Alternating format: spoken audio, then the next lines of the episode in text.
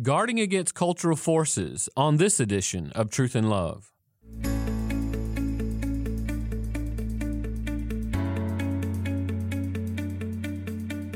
I'm Dale Johnson, and you're listening to Truth and Love, a podcast of the Association of Certified Biblical Counselors, where we seek to provide biblical solutions for the problems that people face. Colossians two eight says, "See to it that no one takes you captive by philosophy and empty deceit, according to the human tradition, according to the elemental principles of the world, and not according to Christ." You know, I think it's so important when we consider counseling ideas and the way in which we practice, we, we always have to be guarding against cultural forces, things that are in the world, things that are in the culture that push us to think and practice in certain ways that can be uh, empty philosophy, as Colossians says, and vain deceit. For us, I think it's important to consistently consider uh, some of these cultural forces. I, I ran across not long ago an article that was written in nineteen fifty-two, and you say, why are we dealing with some sort of article like that? Well, I, I think it's important for us to consider uh, the topic that this man is writing about. His name is Silvano Arieti. He was a psychoanalytic thinker, and he's promoting Freudian ideology. And you say, man, Freud is so old school. We've moved past Freud. You'd be surprised when you pay attention to some of the counseling philosophies and how saturated our culture is uh, with counseling theory, uh, where Freud pops up or Freudian ideology pops up. And I want to consider some of the ideas that he's promoting to help us to make sure that, that we're connecting the way that we practice in counseling is never divorced from ideas. It's never divorced from what we believe to be true about people, what we believe to be true about life, what we believe to be true about uh, all of the world. And so it's important that we make these connections. Now, in this article, Arieti is simply just trying to make an argument. He asks this question and he says, why did it take so long for psychoanalytic thinking to enter into the world in which we live now? Now remember, he's writing this in nineteen fifty-two. As he's writing this, Freudian ideology is is growing and things are spreading, uh,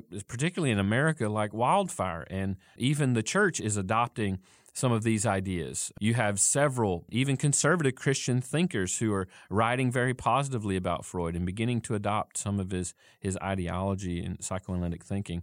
Uh, and that, that still is true, I would argue, even today. It shows up in, in different streams and different ways of thinking, but some of the root ideas still remain. And as Arieti is writing, he's considering historically, you know, why it took so long for some of these ideas to, to come into place. And he gives three basic reasons. Now, I'm going to mention a couple of these, and, and I want to expound on a few of these that I think are important for us to consider as you think about counseling and, and making sure that you're consistently, as that verse in Colossians mentions, that we're consistently anchored to Christ and not being swept away by empty philosophies and vain deceit. Because it's easy for us to look at cultural forces and human tradition and move in that direction because it's so common in the, in the culture around us, as opposed to uh, giving counsel according to Christ. I cannot tell you and express to you how important this is so that we don't continue to see drift happen in the church. And so as we consider some of Arieti's thoughts, the first thing he says is that it was Platonic rational thinking that really for so many years, several millennia actually, Uh, held off the ideas of Freudian thinking. Now, what in the world does he mean by that? In part, he's talking about the Platonic ideas, um, the, the Greek ideas from rational thinking, that, that Freudian psychoanalytic thinking is, is quite opposed to rational thinking. What Arieti describes is that Platonic rationalism actually is uh, a paradoxical ultra-rationalist position that's that's quite anti-psychological. Now, I find that interesting in the modern because if we think about God and who God is, um, I'm not promoting Platonic thinking. I'm certainly not a, a Platonic thinker at all. Uh, but but what I would say is that God is a very rational being, and God is not a God of chaos. God is a God of order. And it's interesting that, that what he's saying is that Uh, believing in some sort of ultra-rationalism or a, a rational ideal is something that's anti-psychological or anti-psychoanalytic. Uh, it, it's interesting to me that if we allow some sort of philosophy of uh, chaos or mysticism to be influential in the way that we think in counseling, uh, we're actually opening up the door for an erosion of uh, the rationality that that is behind uh, the God who who holds the world together. A second thing that I think is critical that Arieti mentions as one of those anti-psychoanalytic forces in history is what he calls the suppression of the sensory and emotional. Now, essentially what he's saying is that uh, back in Hebraic culture, which was rooted in uh, now flourishing in Christian thinking, but rooted in the, the Hebraic culture from the Old Testament and the Bible, is this idea that anything that was an emotional expression or anything that was a sexual expression is something that needs to be suppressed or oppressed. Now, of course, he doesn't understand that correctly, but what he is doing is he's trying to reinterpret morality. And he's trying to reinterpret morality as if to say, well, in the Hebraic culture, and now what Christians do is they just take any type of sensual thinking and they say that that's evil and bad.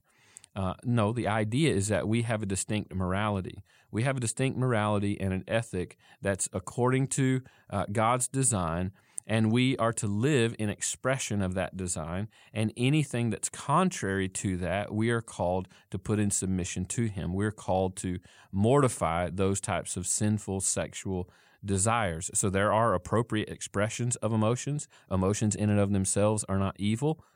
There are appropriate expressions of sexuality. Sexuality in and of itself is not evil.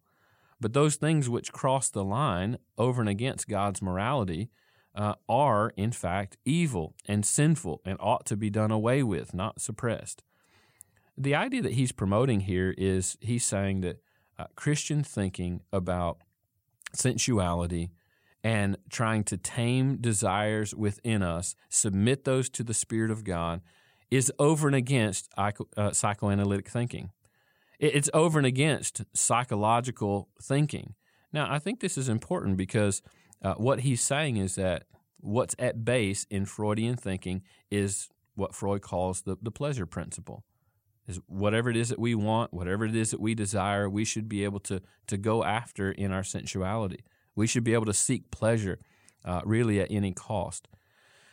That cultural force at base is wreaking havoc on the world in which you and I live in. What we see is a is a world right now saturated in self-sensual pleasure, and we cannot dismiss the fact that the influence of Freudian thinking over the last one hundred fifteen years in our country uh, is not at least one of the primary tributaries that have contributed to that type of sensuality in the culture in which you and I live in. And yet, what we've done in evangelical circles is often we've adopted that kind of thinking in the counseling room. I can't tell you how opposed that is to a biblical morality and a biblical ethic. And anything that should be called biblical counseling should always be vigilant and aware, paying attention to those types of empty philosophies, seeing the product of what's happened in the fruit of that over one hundred fifteen years. So we have to be cautious and aware of the ways in which we still see uh, Freud's psychoanalytic thinking regarding this, the pleasure principle. And that we should never adopt any type or style of counseling that promotes the flourishing of the self. We have to be very cautious. And Arieti's actually right. He's demonstrating that, that Freudian thinking is opposed to Christian thinking at base. But it's so odd to me when you study in the nineteen forties and fifties in America, particularly even in conservative evangelical circles, we were adopting that hand over fist. And this is a part of what Doctor Adams was writing against during the early days of the biblical counseling movement.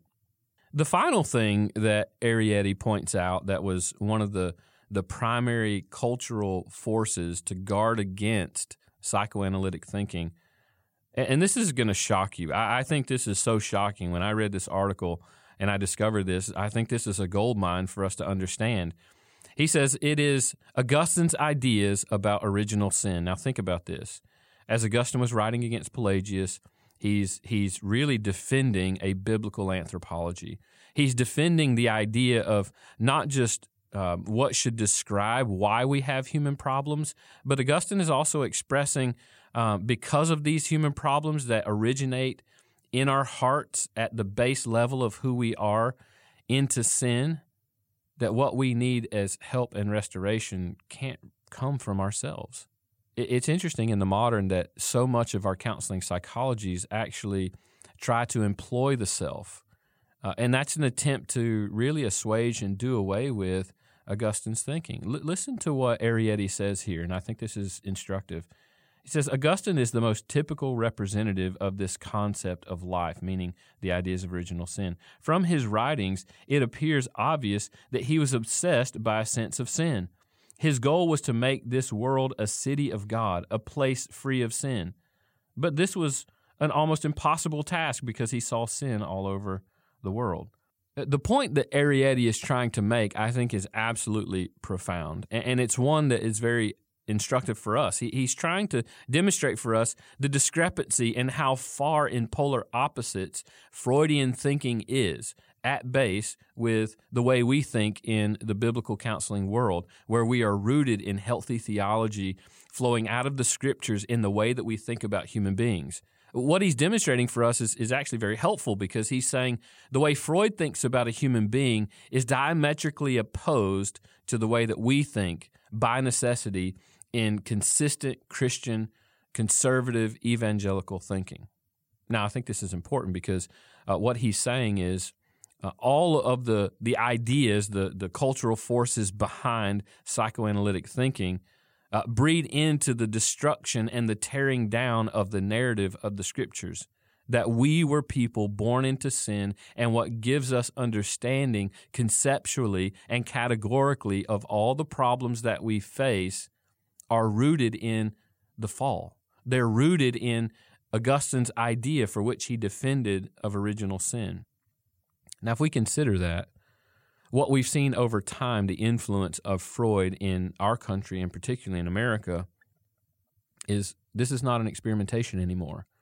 What we see very clearly is the influence as Freudian thinking has trickled in. It's odd to me how we in evangelical circles have said, no, you know what, Freud, you you were wrong. Your your ideas about um, psychoanalytic thinking, they weren't so opposed to religion. You know what? You, you've produced some good things that actually can be very helpful to us, and so um, you were wrong to think that religion is such a detriment and that your ideas were so opposed to religion. We think some of the things that you've pr- proposed are actually very, very helpful to us.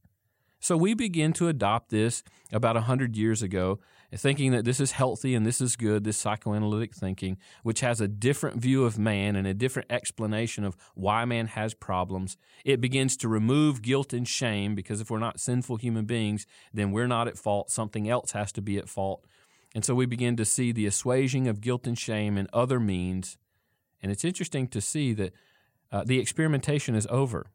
After one hundred years of us experimenting with this, we see very clearly what it's led to, a destruction of morality from a biblical perspective, a destruction of the way in which we even see ourselves and what we think we're entitled to over and against Christian ideals. Now, I say all this as just simply a warning, the same warning that Paul gives in Colossians two, verse eight. That all of these ideas that come from human t- tradition and that build the cultural forces that we see around us every single day, particularly as it relates to the way in which we counsel other people, is these things are not value-free. I remember in Psychobabble, Richard Ganz actually mentions this. He he talks very deeply about the way in which Freudian thinking not being value-free has major impact and influence. I would agree with Doctor Ganz and, and actually say that that's happening still today. It's impacting the church in the way that we think about our, mora- our morality and our ethical senses. Can I encourage you today to be very vigilant, even in the way in which you practice in counseling, to pay attention to the cultural forces that are around us that are so easy for us to be swept away by? Now, we've been talking about Freud, but, but don't dismiss Freud as somebody who's dead and gone and is not influential anymore. I would argue that one of the primary contributions of Freud is that he has built for our current culture the absolute assuaging of guilt and shame. And with that, now we begin to look in uh, therapeutic um, varieties for the way in which we think we get help and healing. That's a stark contrast from what Augustine would argue, that no, we are born into original sin, and conceptually and categorically, that explains why we have the issues we have and why we feel guilt and why we feel shame, and that the Scriptures are sufficient to begin to answer all of the, the questions that we have about those human problems. So can I encourage you today to be vigilant, pay attention to the cultural forces that are proposing ideas about how we help people, because those cultural forces and those ideas are never value-free. They're never just simply neutral. There are ideas behind them that if they go against the Scriptures and they're not, as Colossians two says, according to Christ, they're tearing down the ideals of Christ. We must stand firm. We must stand strong, even in the way in which we practice, and know that we're promoting ideas about people, ideas about problems, and that forces us in the direction that we look for the solutions to those problems. And can I encourage you, the Bible is sufficient. Can I encourage you to remain vigilant in your counseling? You're listening to Truth and Love, a podcast of A C B C. Back in two thousand sixteen, A C B C produced a series of essays, and those essays were trying to contemplate uh, different modern theories, and it was trying to do exactly what I've been talking about on the podcast today, where we're trying to guard against empty philosophies and vain deceptions. I want to recommend that resource to you and the essays that we've produced after. We produced another volume in two thousand eighteen. I think they'll be very helpful to you as you consider different areas. Our second volume was on post-traumatic stress disorder and how to think thoroughly through uh, all the cultural forces surrounding that and still have biblical outlook according to Christ in the way in which we think about trauma. And so I want to encourage you to to get your hands on those types of resources. And you can find out more about those essays and many other resources at biblical counseling dot com.